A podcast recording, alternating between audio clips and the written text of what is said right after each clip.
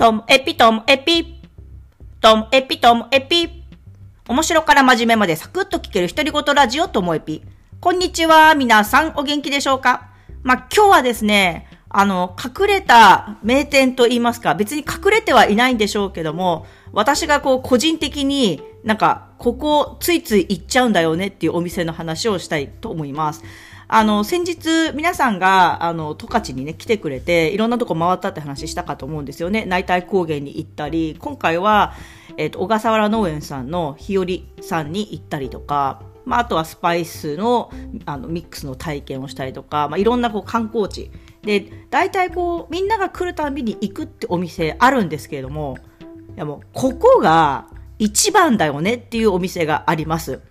で、それはですね、あの、夜、街に繰り出して、例えば屋台村だったりとか、十勝の長屋行ったりとか、あとはもうご飯食べたりとか、でも森本さんが来る時っていうのが夜仕事があるので、そのために来ていますので、街に出る時間自体がもう10時とか、それ過ぎてしまうんですよね。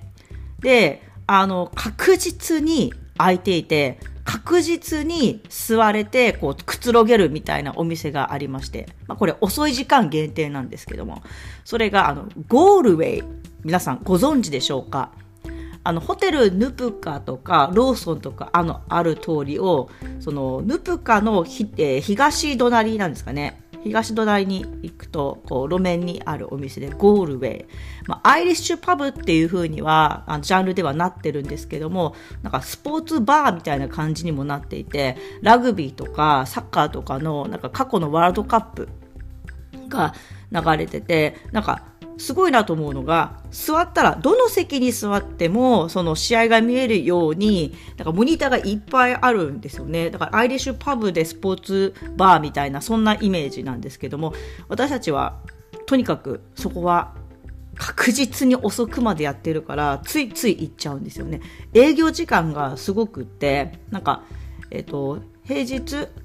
日曜日も含めてか、日月か水木が3時まで。金土に至っては5時までやってるんですよ。だいたい12時過ぎに私たち入ることが多いので、それでもたっぷり、こう、そこでおしゃべりができる。で、あの、そこもだからフードメニューも豊富なので、本当はもうちょっと早い時間から行ってもいいんですけど、そこはやっぱり外から遊びに来た人だから、とりあえずなんか十勝の美味しいもの、北海道の美味しいものを食べてから、つまみ、まあ、あればいいけど、みたいな感じだから、ゴールウェイがちょうどいいんですよ。本当にちょうどいい。だって、びっくりしたのが、今回その森本さん3泊4日で来たんですけど、結局3日連続行きました、私たち。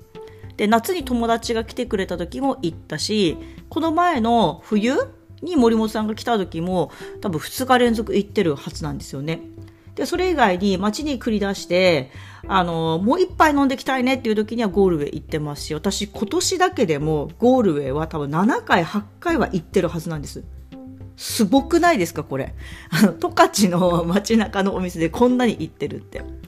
で、多分3日目ぐらいには店員さんも、あれこの人たち、って気づいたんじゃないかなって思うぐらい当たり前のようにこう入っていったわけですよ。で、その、なんだろう、大体居酒屋さんとかってもう11時とか遅くても12時にはこう閉まっちゃうお店が多くて、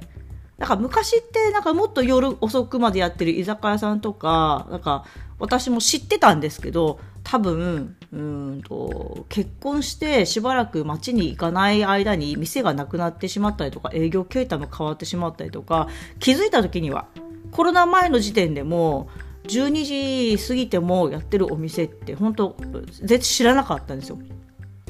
で、たまたま、その、最近みんなが遊びに来てくれるから、だからなんか夜遅くまでやってるお店をこう探したんですけどそれでも、まあなんか、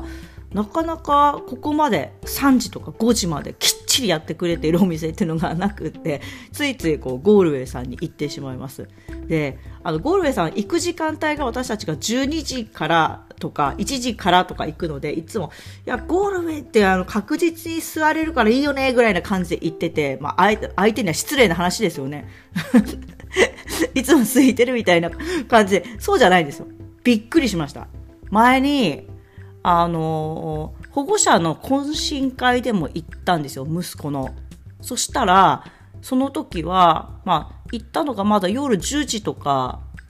だったと思うんですけども、で、しかもその日は、サッカーかラグビーかなんかのワールドカップ本当にやってた日で、そしたらもう、私たちが座った時間帯がまだ試合始まる1時間以上前だったんですけども、